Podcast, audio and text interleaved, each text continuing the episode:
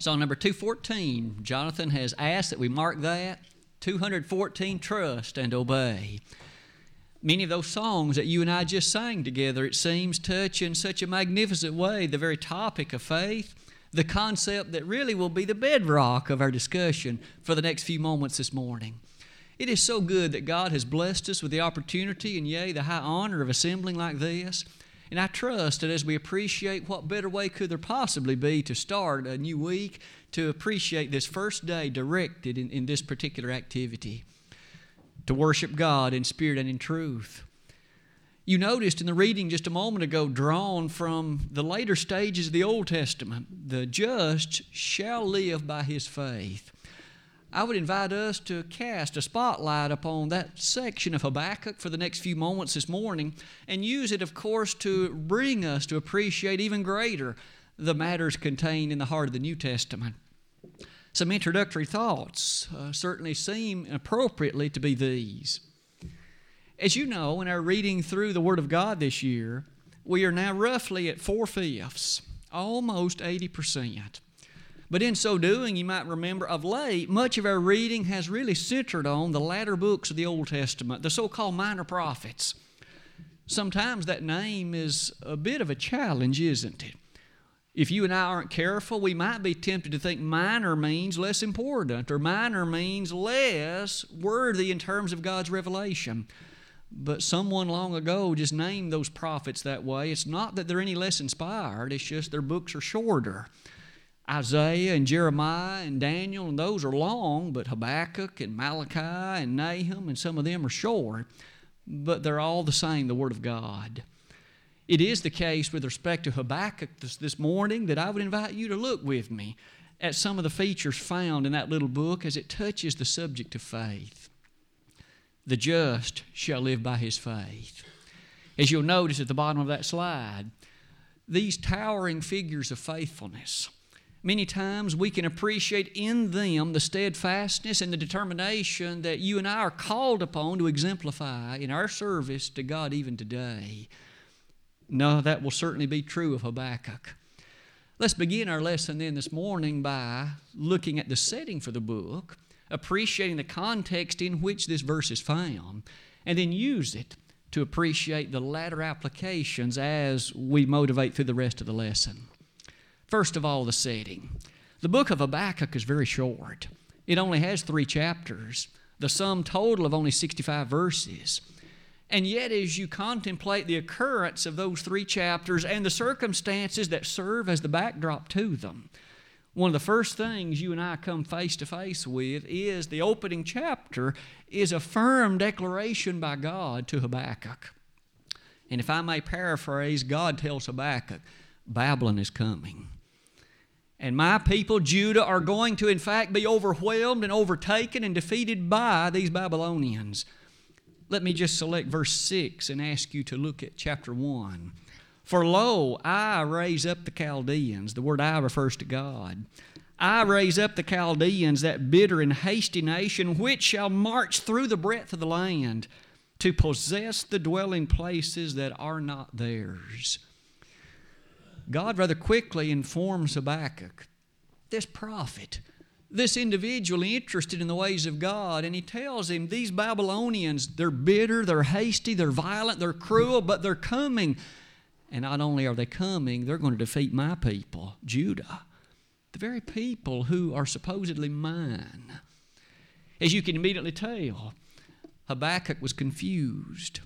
Upon hearing that kind of message, immediately Habakkuk then asked this question of God God, how can you let this be?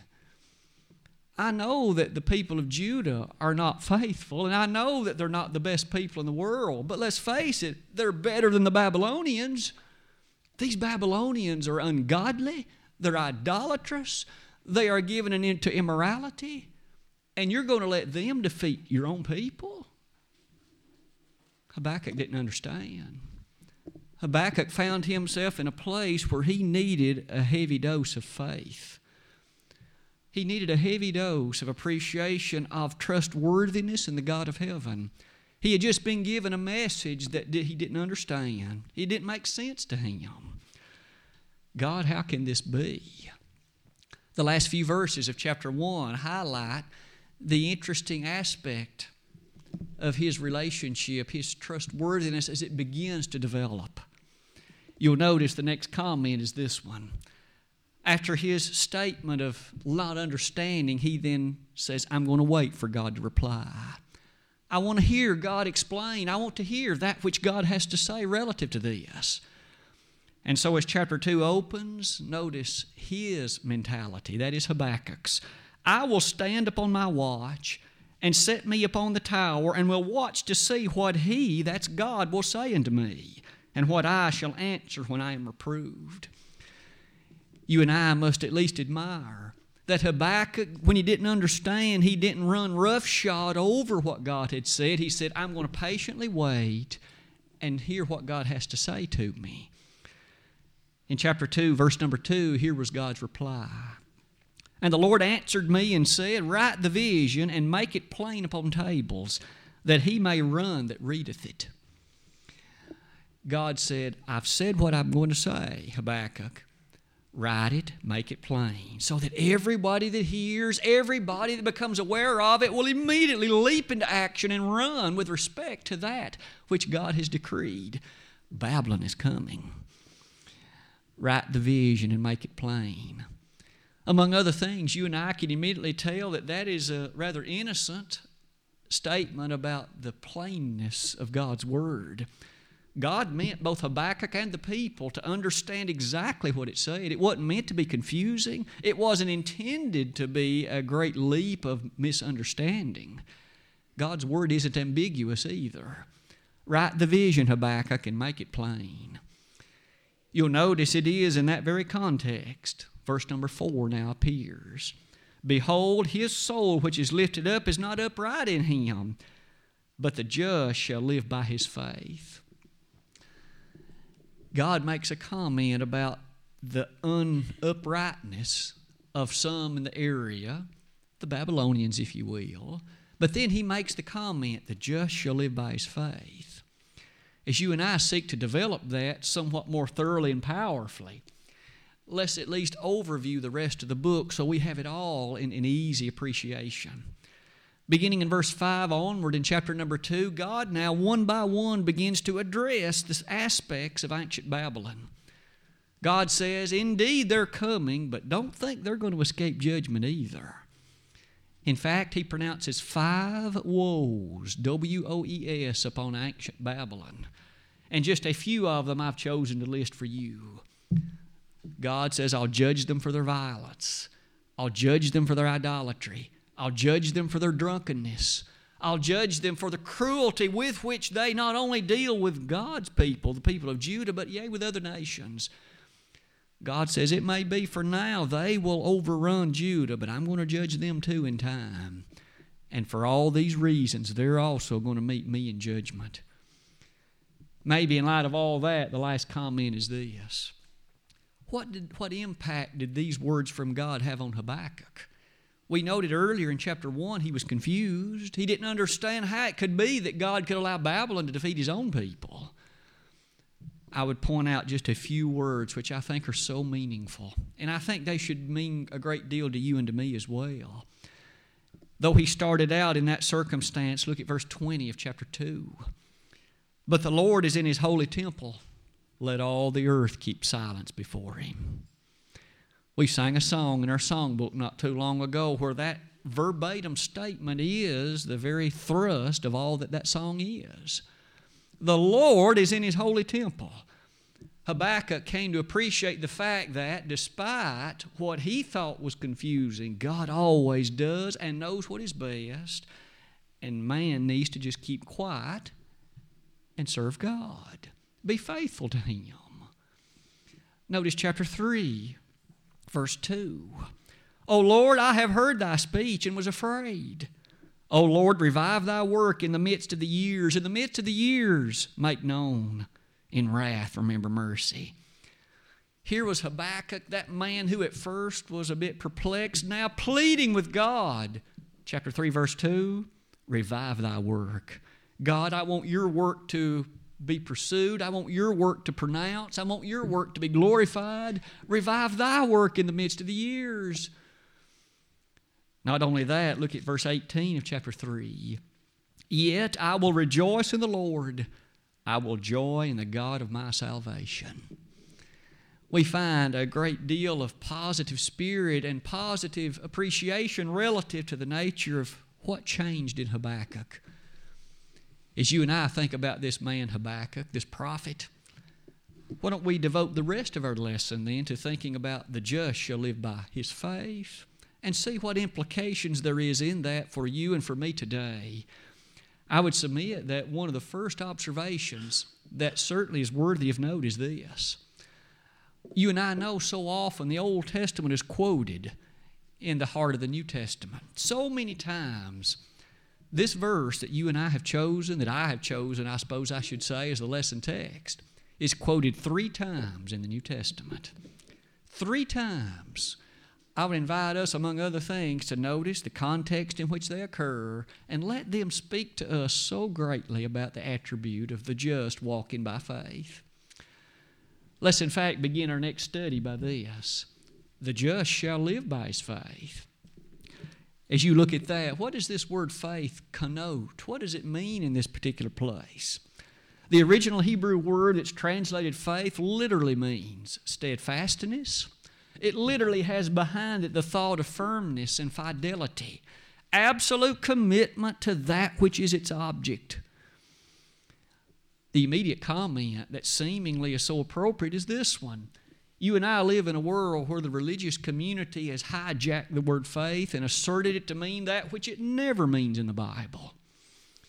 Isn't it true that so many think that faith is no more than a mental affirmation, a cerebral understanding of something?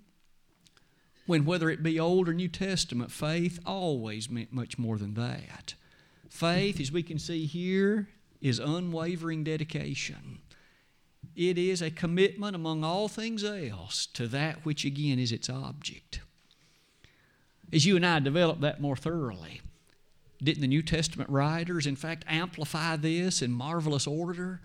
In Hebrews chapter 11, verse number 1.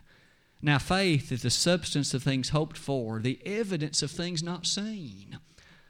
You and I can see in reality to faith this confidence in that which the physical eye cannot see, the understanding that those are really the way that things are, the substance of things hoped for the evidence, that is to say, that which is the assurance of that which isn't seen. So many things immediately come before your mind and mine. We know so well that we read in the Bible of a place called heaven. You and I have never seen it with the physical eye. We read also about a place called hell, and we've never seen it with the unaided eye. But yet, through the avenue and the appreciation of faith, we are absolutely convicted beyond any doubt that such places do exist in terms of the other ways of life. You and I know that, for instance, there is an attribute called the church. Important, vitally so, essential, without question. And yet, when you and I ask about the bedrock as to why that is that way, we know why, because God has said so. The just shall live by his faith. No wonder, as we give contemplation to that matter in faith, think about some of the developments that in Hebrews 11 in which that word is defined in an operational way. Abel. By faith, Abel offered unto God a more excellent sacrifice than Cain. Now, how did faith have any part to play in that? We remember from Genesis chapter 4 that God had specified in terms of offerings, and Cain did that which was inappropriate in the sense that he left out some things. But Abel did what God said. Notice that by faith, Abel offered the more excellent sacrifice. He did unwaveringly what God commanded. Not many verses later, verse number 7 of Hebrews 11, discussion is found concerning Noah you and I recall, and what a tremendous Old Testament figure he was. God commanded Noah to construct an ark, a vessel, a large vessel at that. Because I'm going to bring a flood of waters, God said, a flood like has never been before and shall never be again. Noah had the nerve, the faith, the conviction to trust what God said, and he built the ark. He didn't cut any corners, if you please. He didn't make any loopholes. He did exactly what God said the just shall live by his faith. Had you or I been the one living in that era, and God had said, Take 120 years and build a vessel, would you and I have done it? Or would we have offered objections? Would we have said, God, I don't understand it, and there's another way, a better plan, an alternate opportunity? And yet, Noah did none of that. Thus did Noah according to all that God commanded him. So did he, to quote Genesis 6.22. As you and I think more about this attribute of faith and the way the Hebrews chapter 11 presents it, look at what perhaps comes next. Verse 6 of that same chapter, but without faith it is impossible to please him. For he that cometh to God must believe that he is, and that he is a rewarder of them that diligently seek him. In light of the definition you and I just noted earlier for faith, this unwavering dedication, this commitment, we now find without that you can't please God. God has no interest, no respect for those that do not walk by faith. 2 Corinthians 5 7 reads it like this We walk by faith and not by sight. That, quite frankly, is likely the greatest temptation for the human family, isn't it? We want to do things that make sense to us. We want to do things that seemingly correspond to that which we expect. But yet, God has always said it must be done by faith. Consider Joshua for just a moment when Joshua was in fact told to surround the city of Jericho in Joshua chapter 6, what military sense does that make? Here was an enemy. They were surrounded by walls. It looks like we need to buy battering rams. It looks like we need to, in fact, have a repository of bows and arrows. Not so. Joshua, you march around the city once a day for six days. And then on that seventh day, march around it seven times and the walls will fall. Joshua, by faith, did it. And it happened just as God said. Now, again, that seemingly made no sense, but it was by faith that it was done. You and I today can give thought to, of course, the eye of the modern day church and the characteristics of the plan of salvation and all that touches that which God has said. And by faith, we are absolutely convicted of it this matter of faith, as it's identified, leads us to that next observation. I mentioned earlier that three times in the New Testament this text is quoted. One by one, let's look at each one of them. The first occurrence we find in the opening chapter of the Roman letter. In Romans chapter 1, beginning in verse 16, Paul, in writing to the church in Rome, said, I'm not ashamed of the gospel of Christ, for it is the power of God unto salvation to everyone that believeth to the Jew first and also to the Greek. For therein is the righteousness of God revealed from faith to faith, as it is written, the just shall live by faith. Pausing at the close of verse 17, you notice identification has been made relative to God's power to save. It's the gospel. But in Paul's further elaboration, he said in verse 17, faith to faith. Twice that word is employed. You'll notice it means that as you and I grow and develop in faith, it only leads to greater faith, as we, of course, build it all upon the development and the revelation of God's Word. And then he says, The just shall live by faith. What was true then in the days of Habakkuk is true in the days of ancient Rome that those that are pleasing to God, those that highlight that way of life, are the only ones that will be pleasing to Him, and the ones that, of course, walk by faith. You'll notice the very next verse, verse 18, the discussion changes negatively very fast. After highlighting the just walking by faith, he now says in verse 18, The wrath of God is revealed from heaven against all ungodliness and unrighteousness of men who hold the truth in unrighteousness.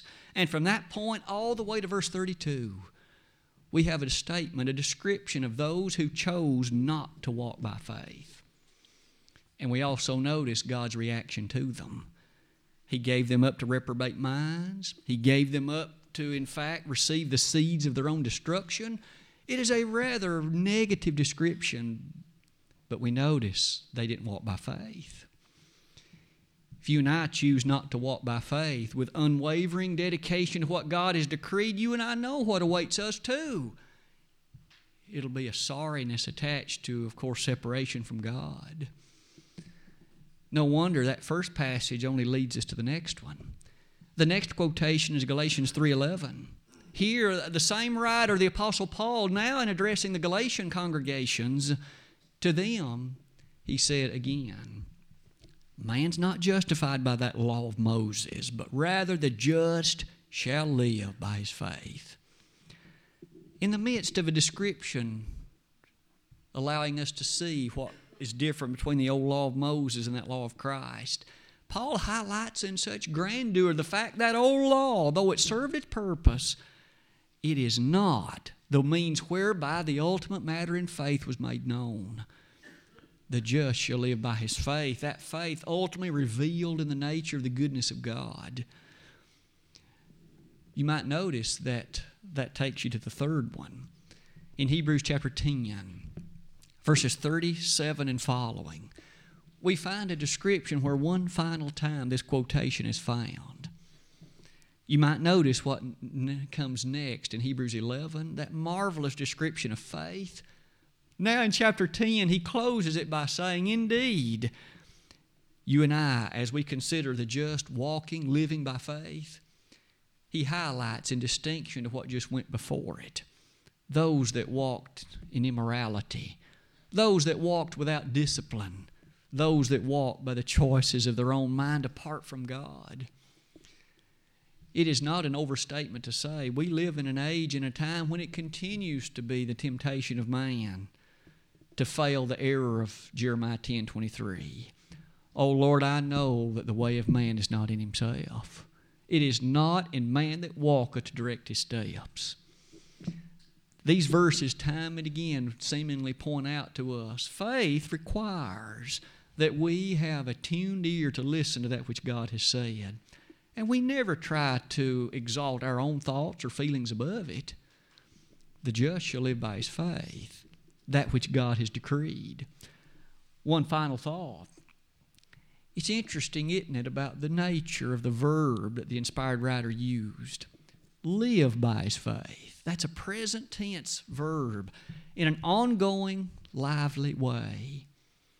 Your faith and mine should be something that not only is a motivating factor on Sunday, it should be a guiding thought for Monday. It should be a tremendous appreciation for Tuesday. It, in fact, ought to be the key element for Saturday as well. You see, it should be the part of our life that is absolutely indispensable. For without Christ, we can do nothing. John 15, 5. Without Christ, we are without hope. Ephesians 2, 12. What about you and me then for tomorrow and the other days of the week? Is our devotion to this book such that it is inescapably a part of that which you and I are or ever hope to be? No wonder that it said the just shall live by his faith as you and I turn the slide to the next one, the developments, in fact, even allow us to appreciate these things too. The next thought is this one. So worthy is it, it seemed natural to include it on a slide of its own.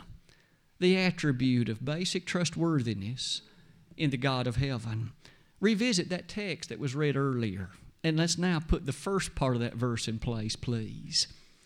Habakkuk 2 4 reads, Behold, his soul, which is lifted up, is not upright in him.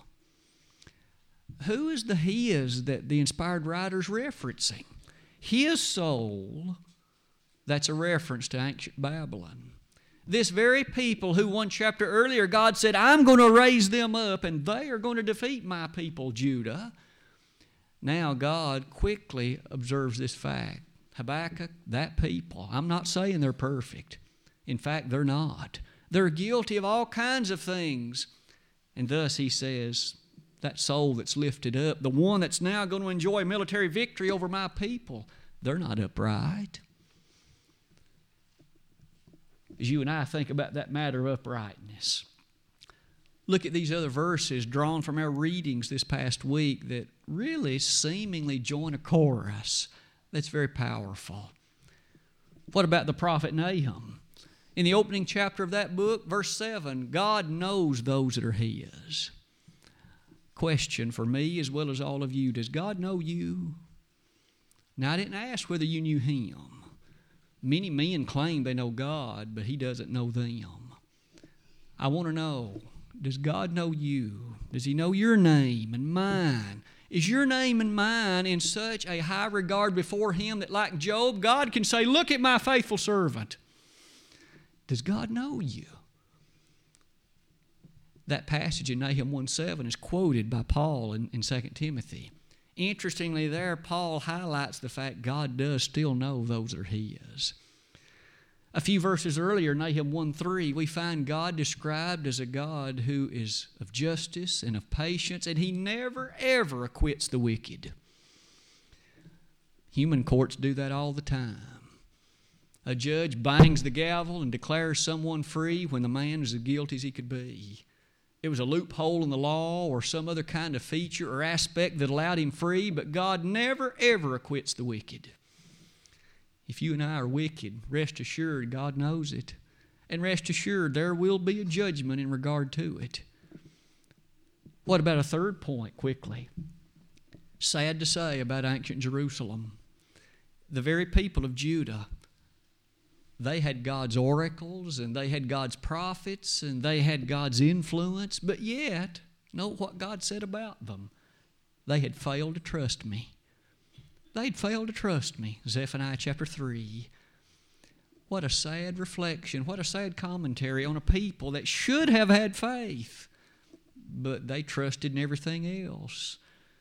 They trusted in Egypt, Assyria, their own idols. God said they didn't trust me that kind of statement is almost brings a tear down our face, doesn't it? Can you almost hear God in sadness with countenance fallen describing his own people this way? Not only had Jerusalem failed to trust him, notice what immediately that meant. When they failed to trust him, the immediate consequence more sin. And today that's still true, isn't it? As soon as we replace trusting God with anything else, it just makes more sin. No wonder Jeremiah would say it like this in Jeremiah 2:13, "My people have committed two evils. They have forsaken me, the fountain of living waters, their sin one. And they've hewed them out cisterns, broken cisterns that can hold no water, their sin two." The very time that you and I fail to trust him and replace anything with him, we've committed two sins for the price of one. That's terrible, isn't it? Not only that, look at the next thought the prophet Micah that we also read this week in Micah 6 8, that high ethic that Jerusalem had so often failed. What doth he require of thee? But to do justice and to love, love mercy and to walk humbly with thy God. And yet, time and time again, they had failed. You'll notice one last thing. What is it that God did require? What did He want? Zephaniah 3 9. I want a people of pure language, a people whose internal consistency is that of truthfulness and godliness and faith. That's what I want. And yet the people of Israel were not that way. May you and I be that way today. Purity of language, a lifestyle indicative of all that would be pleasing unto God. And with those thoughts, the closing part of our lesson this morning, very briefly. What do you notice, interestingly, about that statement in Habakkuk 2 4? This people that was upright, or that appeared to be the conquering ones, God says they're not upright. Notice how easily that allows us to speak about the circumstances of today. There are those who appear to be strong and who appear to be mighty and who appear, in fact, to have all in order, but yet religiously they're not strong. Religiously, they are not of faith, and as such, we know they're on the outside looking in of those in regard to the greatest blessings of God. Appearances can sometimes be deceiving when we allow them to be motivated by only what we see. Habakkuk needed to be reminded what God says is the truth. Babylon was coming, and he needed with courage to accept it. And thankfully, he did. No wonder those last comments challenge you and me today very seriously.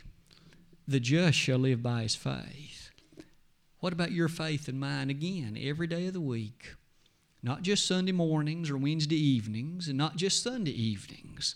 What about a lively faith such that it can be said, The just shall live by his faith?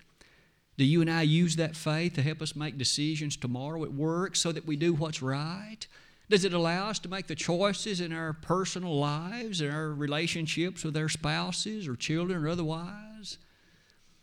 May we, with wisdom, be people who walk by faith and not by sight. I hope we've each been reminded that the thought of faithfulness, even from the days of the Old Testament, was a monumental thing. And even Habakkuk needed lessons concerning it. I trust today that those lessons can be very meaningful to you and to me as well. No one can ever hope to see God in heaven without faith. It's essential, Hebrews 11 6. Today, if you're not a faithful member of the body of Christ, why are you at this point in that position? It's clear you need to respond in a very open way to that which the, the, the Bible has proclaimed. If we could be of help to you today, that plan of salvation initially describes these matters. You must believe Jesus to be the Son of God. You must repent of your sins. You must confess His name as the Son of God, and you must be baptized. Those are a part of walking by faith.